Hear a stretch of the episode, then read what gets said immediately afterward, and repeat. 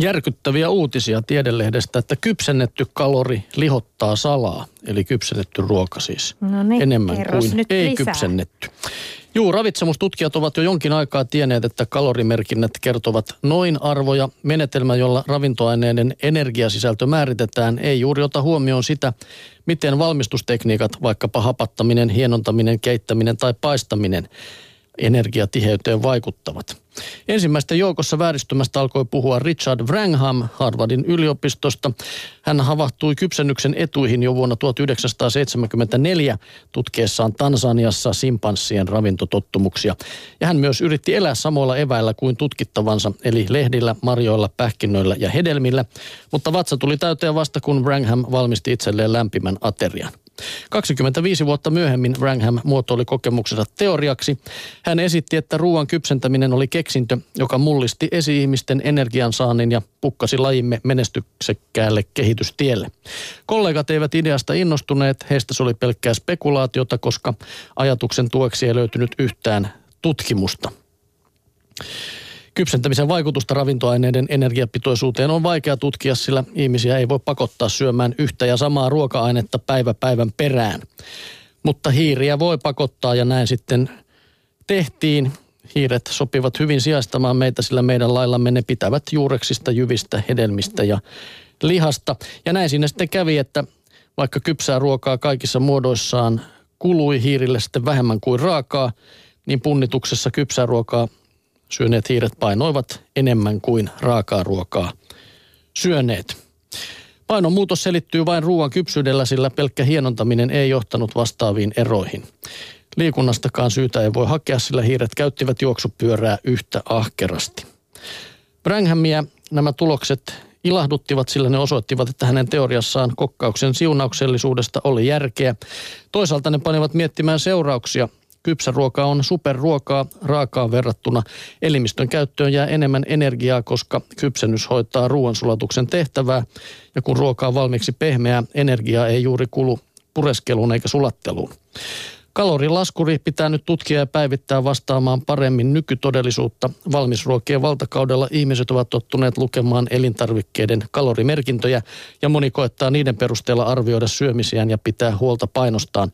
Olisi siis suotavaa, että ne pitäisivät paikkansa ja niihin voisi luottaa, näin tiedelehdessä. No huh huh, sanon minä. En tiedä, kyllä se ehkä sopiva liikkuminen ja sopivasti ruokaa nassuun, niin eikö se ole ihan hyvä Uskaltaa syödä vielä lämmintä ruokaa kuitenkin sitten. Kyllä mä ainakin pitäydyn tässä. Otan ne kilot sitten vastaan. All right.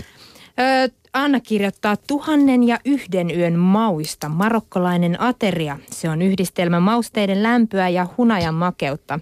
Oikeilla aineksilla marokkolainen tunnelma syntyy kotonakin. Marokkolaisen keittotaidon sielu on mausteissa ja mausteseoksissa, joita on käytetty jo vuosisatojen ajan. Vaikka käytettävien mausteiden määrä on runsas, marokkolainen ruoka on harvemmin tulista. Pikemminkin se on hienostuneen makuista ja usein ihanasti tuoksuvaa. Vilkas kaupankäynti, vaihtuvat valloittajat ja tietysti arabit ja islam ovat vuorollaan tuoneet omat mausteensa ja ruokatottumuksensa marokkolaiseen keittiöön. Kaneli, inkivääri, jeera eli juustokumina, kurkuma, kajannepippuri ja paprikajauhe ovat keittiön jokapäiväisiä perusmausteita. Marokkolaisen makumaailman ilmeikkään mausteseos ja maustekaupan huippu on Ras el Hanout mausteseos. Lemmen halujakin nostattavana tunnettu mausteseos koostuu useista kymmenistä eri komponenteista ja on maltaan hyvin aromaattista. Ras el Hanout tuo ruokien makuun lämpöä ja syvyyttä. Meilläkin on myynnissä muutamia eri tuottajien sekoituksia, joita kannattaa kokeilla esimerkiksi lammas- ja kanaruokien maustamiseen. Suolaan säilötyt sitruunat Lahamd Mrakad antoivat voimakkaan kirpeän ja suolaisen... Mikä se oli? Ei mitään jatka vaan, mä vaan kiusasin. Mä arvasin. No niin. Ja suomalaisen makuvivahteen moniin marokkolaisiin ruokiin.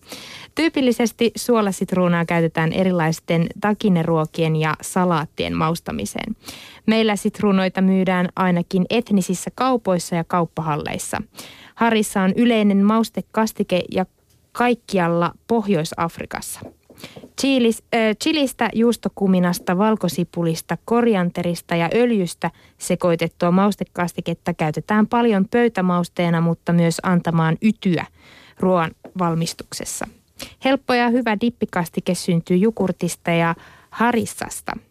Yltiöpäisen makea minttutee on marokkolaisen kansallisjuoma, jota juodaan arkena ja pyhänä. Tee on marokkolaisille samanlainen välttämättömyys kuin kahvi meille. Teenä käytetään yleisesti kiinalaista vihreää gunpowder teetä. Tuoreita vi- vihermintun lehtiä ja roimasti sokeria, vähintään neljä sokeripalaa lasilliseen teetä. Eikö näihin voisi antaa suomalaiset nimet? Huh,